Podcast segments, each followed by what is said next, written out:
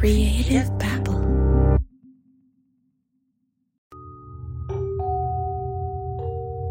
John Browning is used to getting random calls from strangers. This happens at least once a week, and they say to me that they have supernatural powers, that they are a vampire, they want to meet other vampires, they want me to lead them to them, and that they they live quite a long time. I'm just like, I don't even respond to those emails.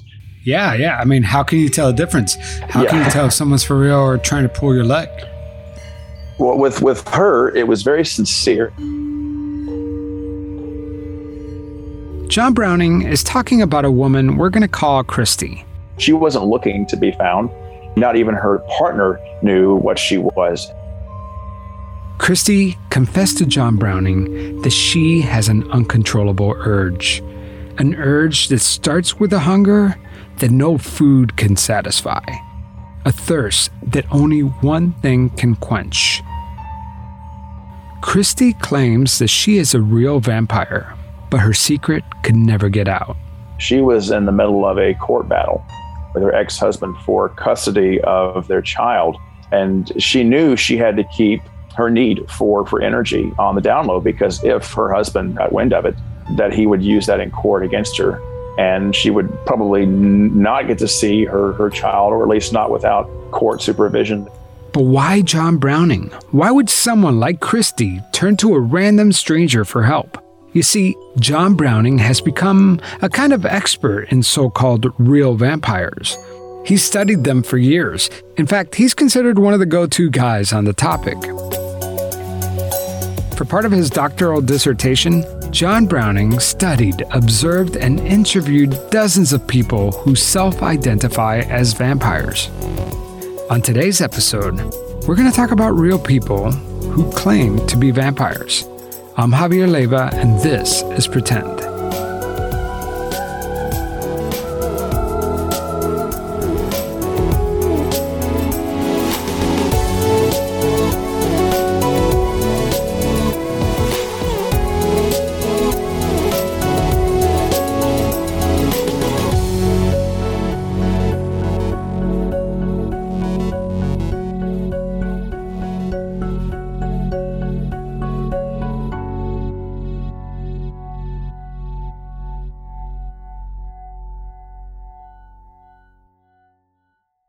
Picture this a foggy evening, the whisper of secrets in the air, and an invitation to step back into the glamorous and mysterious 1920s. That's the backdrop of June's Journey, the game that's been keeping me glued to my phone lately. Instead of doom scrolling on social media, I am actually playing the part of June Parker, a daring detective with a personal mission to solve her sister's murder. And let me tell you, it is a roller coaster of emotions and puzzles. What's to love? Well, first of all, the thrill of hunting for hidden objects. I'm a sucker for these kinds of games.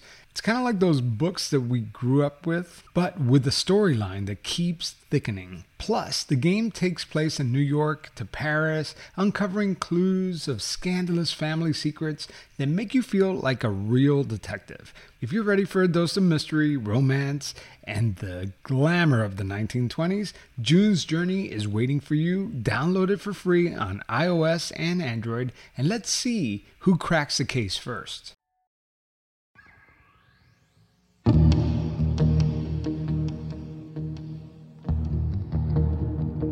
My first question is Are vampires real?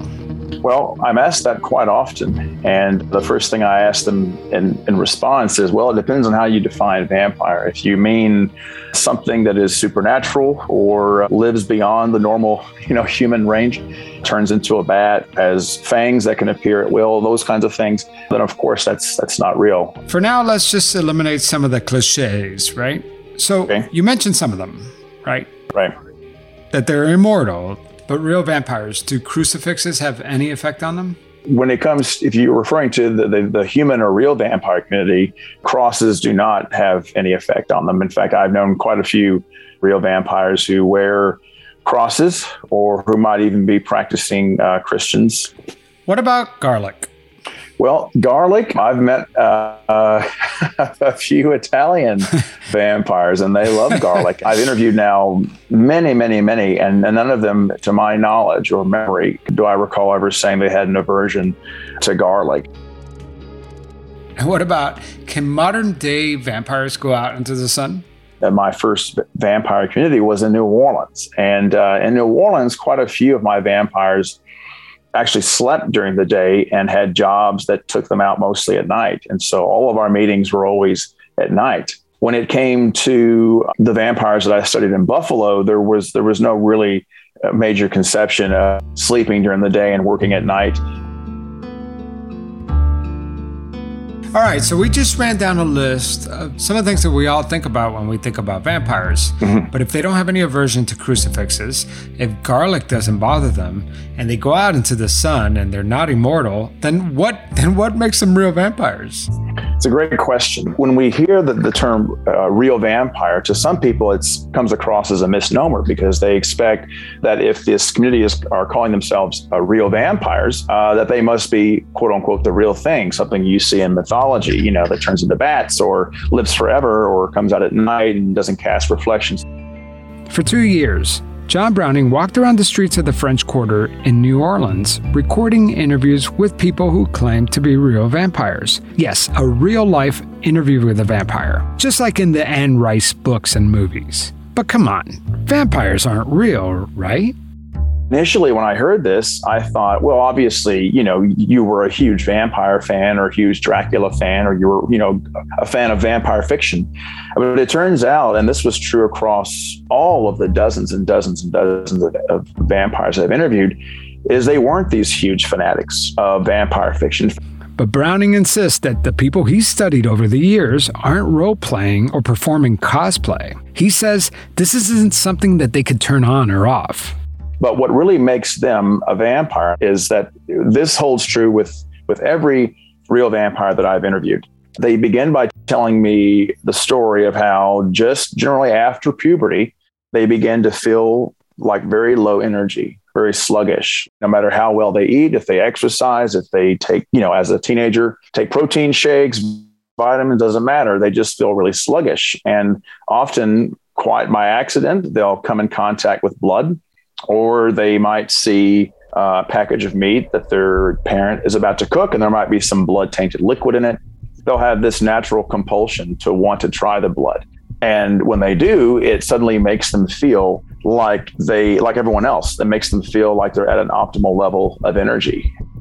From my research, those who need blood claim that they can't deny their cravings. To go without blood is like depriving yourself of water or air. They claim that the side effects are excruciating. Some say that they feel symptoms that mimic depression. Others say that their health deteriorates or they feel lethargic. Others compare it to having a cold all the time. Some say that the feeling is much more primitive, like a starving animal. Some claim their mind gets foggy and they could become aggressive that is what defines the real vampire community is this need to this biological physiological need to have blood or energy in order to feel energized or feel like the people around them.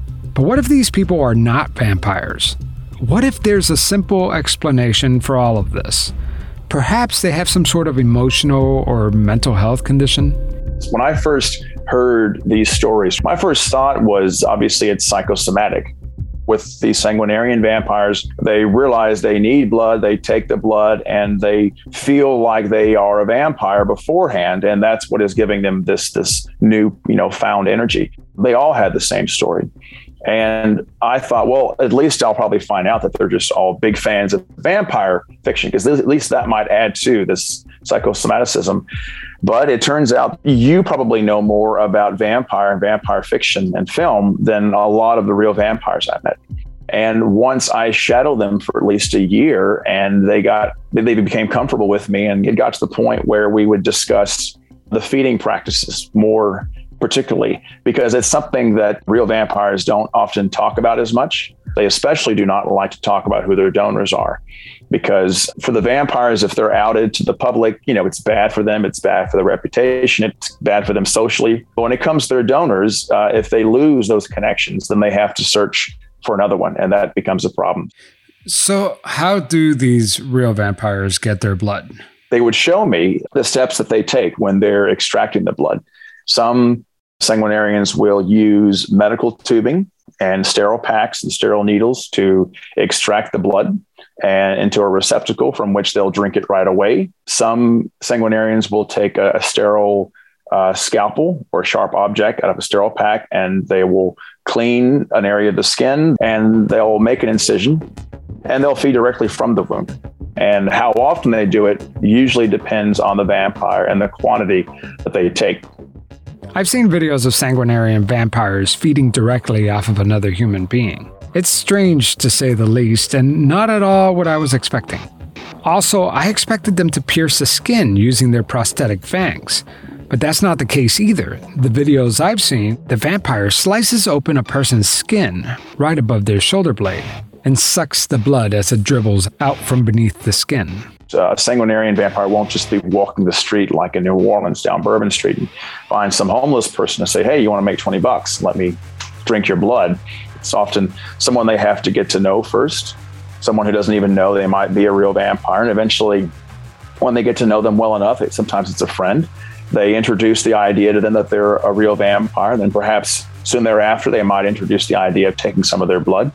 They're sometimes paid monetarily. Sometimes they're paid through sexual favors. Some sanguinarian vampires have to feed every day, some of them just a couple times a week. And there are some that I've met that just take blood a couple times a month. They can also go to specialty butcher shops and get cow's blood. Real vampires aren't necessarily looking to be found. They're very, very private people. They could have been your suburban dad or your suburban mom. Yeah. Right if you had to pick one out of a room, you probably would pick one of them, even if they weren't wearing the trappings. But for the most part, many of them with their day jobs or night jobs, they could literally be anyone else. They could be a store clerk, uh, an antique dealer, someone who climbs telephone poles to fix wires. I mean, all kinds uh, of different positions that you would never, ever suspect. And this is why I tell people all the time that you probably work with a, a real vampire and don't even know it, or you pass one on the street every day without ever knowing it. So what happens if they don't drink the blood? I mean, what what happens to them then? If they don't consume blood, they feel begin to feel as they did just after puberty. They feel sluggish, even though they might go to the doctor. And the doctor's like, "There's nothing wrong with you. We don't find any kind of virus." And when you were doing your research, did you try to rule out other options and look at it from a medical point of view? Maybe they have some sort of disease. I read about porphyria, which right. is a rare blood disease that leaves its victims dangerously sensitive to sunlight right. and with disfigured fingers and faces and gums. Porphyria is very, very rare. Uh, if they had had porphyria, I would have noticed it right away. And for the, the, majority of them said, well, yeah, of course, but they always say no, or that you just, you know, it's psychosomatic. Some of the other vampires, they've learned from others that there's no point in going and asking a doctor because they're not going to find anything and the doctor does a, a full blood test and all of it comes back normal, not even iron deficiency. So, are you convinced that these people who are claiming to be vampires or saying that they have these vampire type tendencies are real? Well, you know, and by the time I started doing my ethnographic work in, in New Orleans in late 2009, I knew I was going to think they were crazy or cuckoo or people who just read too many vampire works of fiction and just went one step beyond me and just sort of drinking blood because they liked vampires. And when it came down to it, and I kept interviewing different people from different backgrounds, different social classes, different religions, different sexualities, the stories were all very consistent. And this is not just people in New Orleans, this was people in Atlanta and people in Buffalo. I definitely believe that they're experiencing what they're experiencing.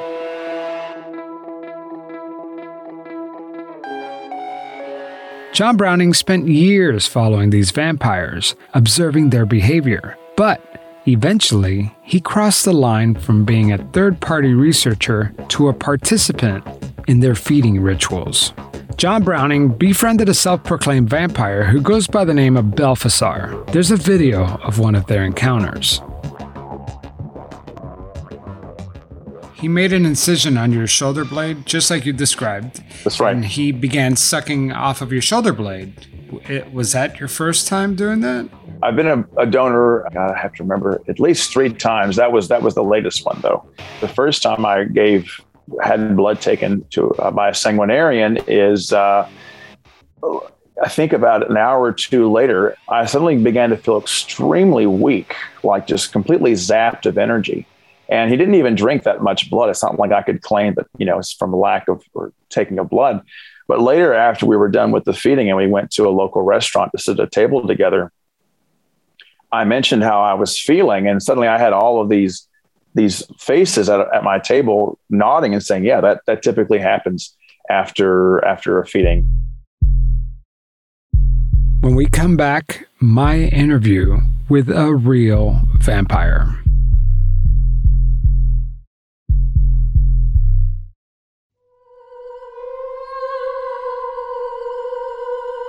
So, Father Sebastiaan, right? Is that how you like to be addressed? That's my official stage name. Father Sebastiaan is a modern day vampire. So modern that he's even drinking a Starbucks during our interview. And Father Sebastiaan likes Starbucks. Blood free Starbucks? Uh, no, pumpkin spice. Pumpkin spice. it's the best. Yes. I love it. One second, I got to change my fangs. Oh, no problem. Keep talking. I'll, I'll wait. I'll wait for you. I'll wait. While Father Sebastiaan is changing into his new fangs, I should uh, probably tell you his origin story. You see, when he was young, he's what they would call a closeted vampire. Someone who was into the culture and the lore, but wasn't exactly out of the coffin, so to speak. He didn't really start exploring the goth subculture until he was in high school. My girlfriend wanted fangs for the prom in 1994. Her name was Dawn. She was a werewolf, a witch, and a vampire. You said she was a werewolf, a witch, and a vampire? I just want to make sure I heard that right. Yeah, that's what she was. She was my first vampire girlfriend. Nice. And we had a great time. We went to the vampire clubs in Manhattan. We got fangs together on the 3rd of November, 1993 to plan our prom. And it was really cool. We were both dorky little kids exploring the vampire world. I got my fangs with her, and we went to a vampire event in Manhattan, which was a Vampire the Masquerade event. And my whole life changed because of those fangs. And this is around the time that Father Sebastiaan started wearing prosthetic fangs. And people kept asking me, Where'd you get your fangs? Where'd you get your fangs? They're amazing. I love your fangs. My grandfather was an orthodontist, and I went to my grandfather and asked him to teach me how to make the fangs, and he said, "No, I'm not a Satanist." And I'm like, "What if fangs have to do with Satan?" And my grandfather was just like, "No, I'm not going to teach you how to make fangs." His grandfather wouldn't teach him, so he became a dental technician and learned to make fangs himself. These are 3D printed fangs. Oh, nice. I send you a kit at home where I make an impression like this, and the fangs fit perfectly. Do you consider yourself a vampire? I've done everything there is to do in the vampire culture. I've, I've all the different tribes of vampires, from role player to lifestyler to scholar. I've done it all. I've experimented with everything. I follow the old school vampire tradition, where you spell vampire with a Y, V A M P Y R E. Okay, and that is the tradition of vampirism that is differentiates the lifestyle and the practice of vampirism of identifying as a vampire and vampire with an I is the legend and myth. I've spoken to some people like John Browning that, that claim that there are real vampires in the sense that they actually crave blood there are psychic vampires that can suck your energy. Yes. And these are people that are not doing cosplay, that these are people that actually feel like they have a natural urge, this animal instinct to, to drink blood. Are, would you consider yourself a real vampire? I've ex- well, I don't consider them real vampires. Ah. All right, a real vampire is like Lestat or Dracula the different types of people that identify as vampires are much, much more diverse than a lot of people think. If you want to talk about people with blood fetish or need, uh, they believe that they need to have blood to survive, they exist. But are they real vampires? That's the question. There's no such thing as Lestat or Dracula, as far as I know the concept of real vampires in in a sense is not real, right? Because there are no real vampires. So who are these sanguinarians? Sanguinarians are people that identify with the need to drink blood, and there's different motivations. Let me make it really clear. There's no medical or psychological evidence whatsoever that they're people that need to drink blood for their mental, physical, or spiritual health. There is none. People who identify as, as sanguinarian vampires are extremely rare. Okay. And the majority of people that go on TV and claim to be sanguine vampires are doing it for their 15 minutes of fame. I mean, I I have done blood play with my lovers on con- fully consensual things where we've used lancelets and I've drank in their blood. Okay. But that is a kink and that is erotic and that is sacred and that is ritual. But it's a fetish. It, it, it is a fetish, but there are people that truly believe they need to drink blood to survive. Let's let's look at the origins of sanguine vampires. There's been blood drinking in every culture um, from Christianity to African tribes to Native American tribes. And is that vampiric in modern sense? Yes.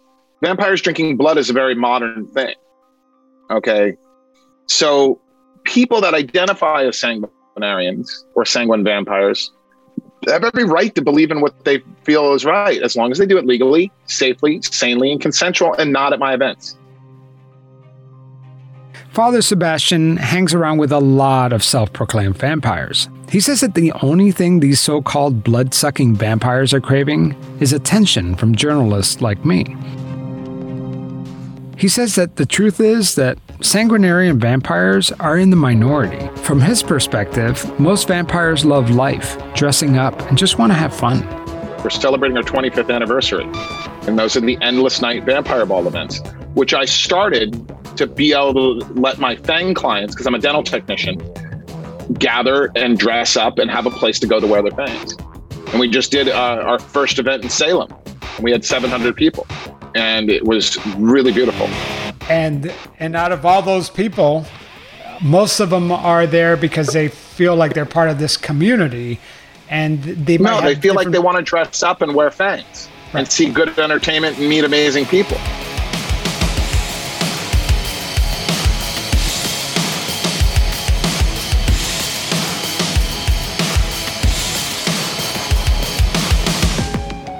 And if you're listening to this and all of a sudden you're jonesing for some human blood, I have some bad news for you. There are a few things you need to know. That's after the break.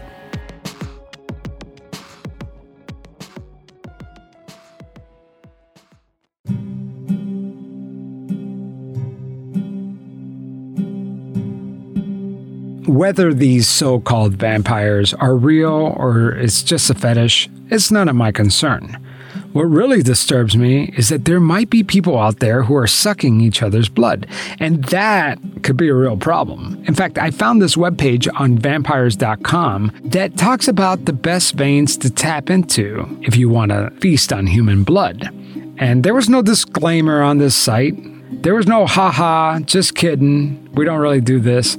These were real instructions for people to follow if they wanted to take part in this very dangerous ritual. But how dangerous is it? So I called my brother in law, Al, who is not a vampire, but an actual doctor, to get his take. Let me explain to you what I'm doing. So there's these so-called real vampires and and not all of them are sanguinarian, you know, like where they actually drink blood, but some of them are. Okay. And I, I found this one website where it was ridiculous. Let me pull it up because I, I want to get your take on it. But the types of veins and stuff that they're saying, hey, you, you should tap into this vein. And it just seems so, so freaking dangerous. Why don't you tell me what, what your, um, what your take on that is? Well, my first concern with tapping a vein, whether to just drain blood or to have blood to drink, would be the risk of infection. The number two concern, if you were really serious about this and drew large amounts of blood over a very short period of time, you'd become anemic. Uh, you wouldn't have enough blood and that would be a problem. Yeah. I mean, there, there seems to be like no positive side for the donor, for whoever's giving out the blood. So, this article on vampire.com lists several veins that you could tap into. They say that the perfect spot is the external carotid artery. You know, that spot between your ear and your shoulder? The external carotid artery. Yeah. Wow. Um, never in my mind would I would I dream of accessing that blood vessel to get blood. So, so if you think from a medical perspective, if you injure a vein, it's going to bleed, but if you hold compression on it, it'll stop. The flip side is, is if you go into an artery, so very high pressure system, that's what's pumping the blood to all of your organs. And so if you enter an artery, that's when you see, like in the horror movies, when there's like blood spewing across the room and hitting the wall. Right. Like a Quentin Tarantino movie where just a fountain of blood. Exactly. Yeah. So if you if you decide to get an artery, so yeah, you'll get tons of blood, but it, it's a high pressure system. The internal carotid is what supplies blood flow to your brain. So that would be a complete no go on that. You wouldn't even want to think about it. But the external carotid arteries are the branches, the arterial branches that are in your neck and head that go to things like your facial muscles.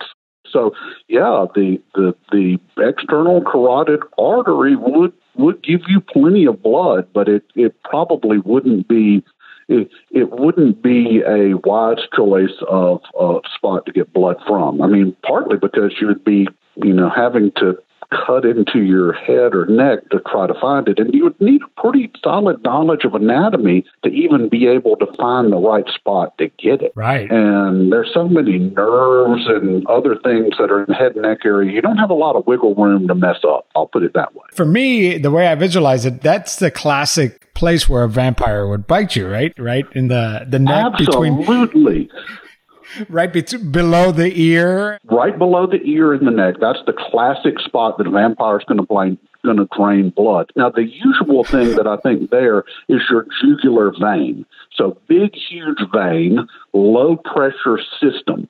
So, that's usually, you know, when you think about a vampire draining blood, you know, not that you think about it in the movie, but oh, he bites the neck. Well, I usually think, okay, probably aiming for the jugular vein. That would give you a great bit of blood return because that's all your blood return from your from your head and neck going back centrally towards the heart it's right there next to all the important arteries that are going to your brain. So it's, even though it's a classic location, it wouldn't be a wise spot for somebody to try to access to get blood from. Unless, of course, you were a vampire. well, and if that blood is going straight into your heart, if you had any type of bacterial infection or anything in your mouth, that would go straight into your heart, right? Right. My brother in law, Al, says that if untreated, that infection could actually lead to having your heart valve replaced. And if you don't treat the infection in time, it could spread throughout your whole body. This is typically seen with heroin and opioid addicts. So it could be a really dangerous thing. Yeah, and th- there, this website also says the, and I'm going to butcher this vein's name, but the median cubital vein. Okay, so probably median cubital vein. They're basically talking about the vein where they draw blood right by your elbow, right? Exactly, and that's the that is the classic spot for you to drain blood. I mean, if you go in and you give blood uh, for lab tests, or if you're donating blood, you know, at a blood bank, that's the vein they're going to use. And so that's a very common spot to try to access. And, and that makes a little bit more sense if you were along the vampire spectrum to access a vein in your arm is going to be less dangerous than accessing any sort of blood supply in your neck. It makes a little bit more sense, but once again, the, the people that do it medically are doing it with sterile technique. They're doing it so that you're not going to get an infection out of it. Another artery that they recommend is the ulnar artery, which is in, in the wrist, uh, the one right. where you take your pulse. Right. And once again, the problem with that, it's arterial. You could risk losing fingers out of that. And then the last one, they say the femoral vein. I'm guessing that's the one behind the oh, knee.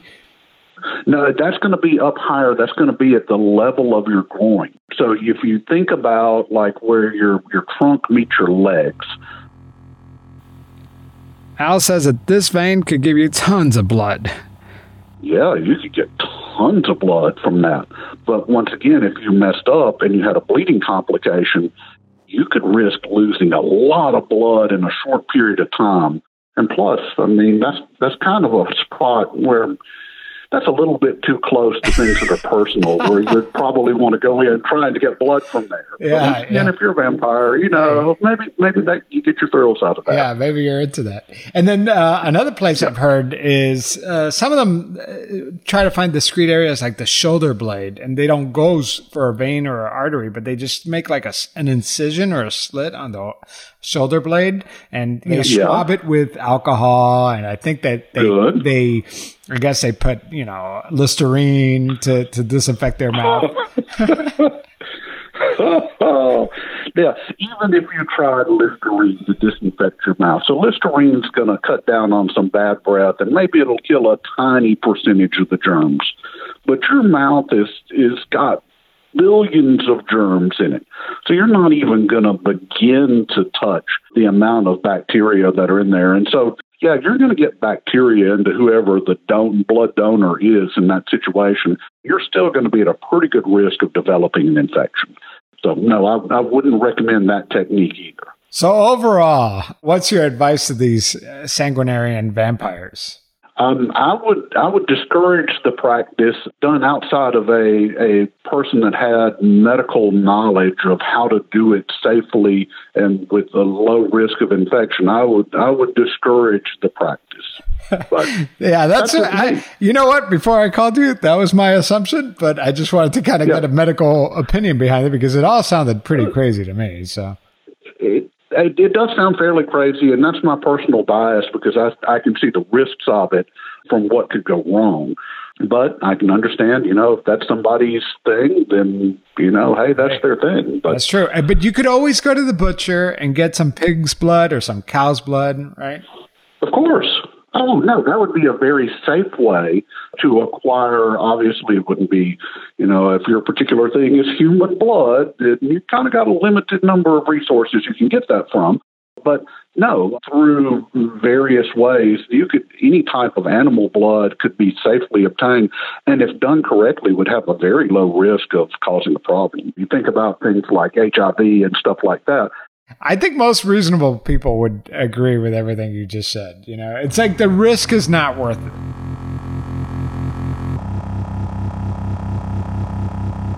I was talking to this guy, these these people who claim that they're real vampires and they have this urge, you know, to drink blood and all this stuff. And if they don't drink blood, their energy's low and all this stuff. And I'm thinking maybe you're just anemic. You're either anemic, okay, so that's a possibility. So you can get the urge to eat or drink unusual things. So that's that's fairly common. The most common one you see is pica. Uh, the people that eat clay, and it's usually a nutrient deficiency. You can see it sometimes in pregnant women, uh, and they'll have the urge to, oh man, I need to eat some clay. So having a craving for a substance that's not nutritious, I mean, that, that medically you see that. Um, a craving for blood's a little bit more unusual. It does make you wonder, hey, are you anemic, and is that part of it, or or is it more of uh, something that's more from uh, inside your head standpoint of, hey, I've determined this is something that I need. or a psychosomatic, you know, where they they they think it works. It's almost like a placebo Right. effect. exactly like a placebo effect. So if you have become convinced that whatever, whether it's blood or a medicine or whatever, cures you, well, your brain's saying, hey, you took that, you're going to start feeling better naturally.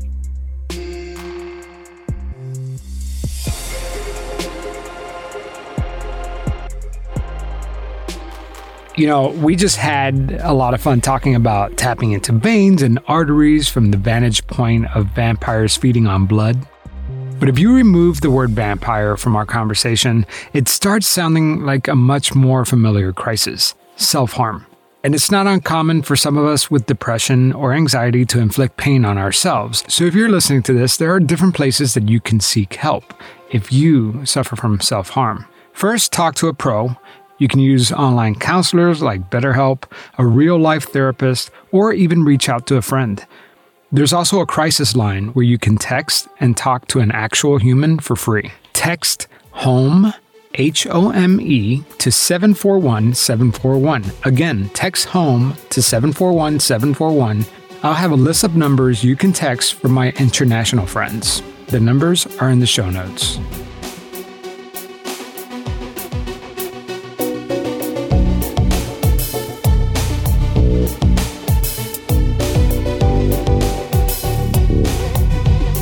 You know, this song that you're listening to right now is called Life Affirming, and I also used another track by an indie artist that goes by the name of Sophrosine. If you like this music, you should check it out. I'll have a link to the music in the show notes. The artist is a great friend of mine, and you should really check him out.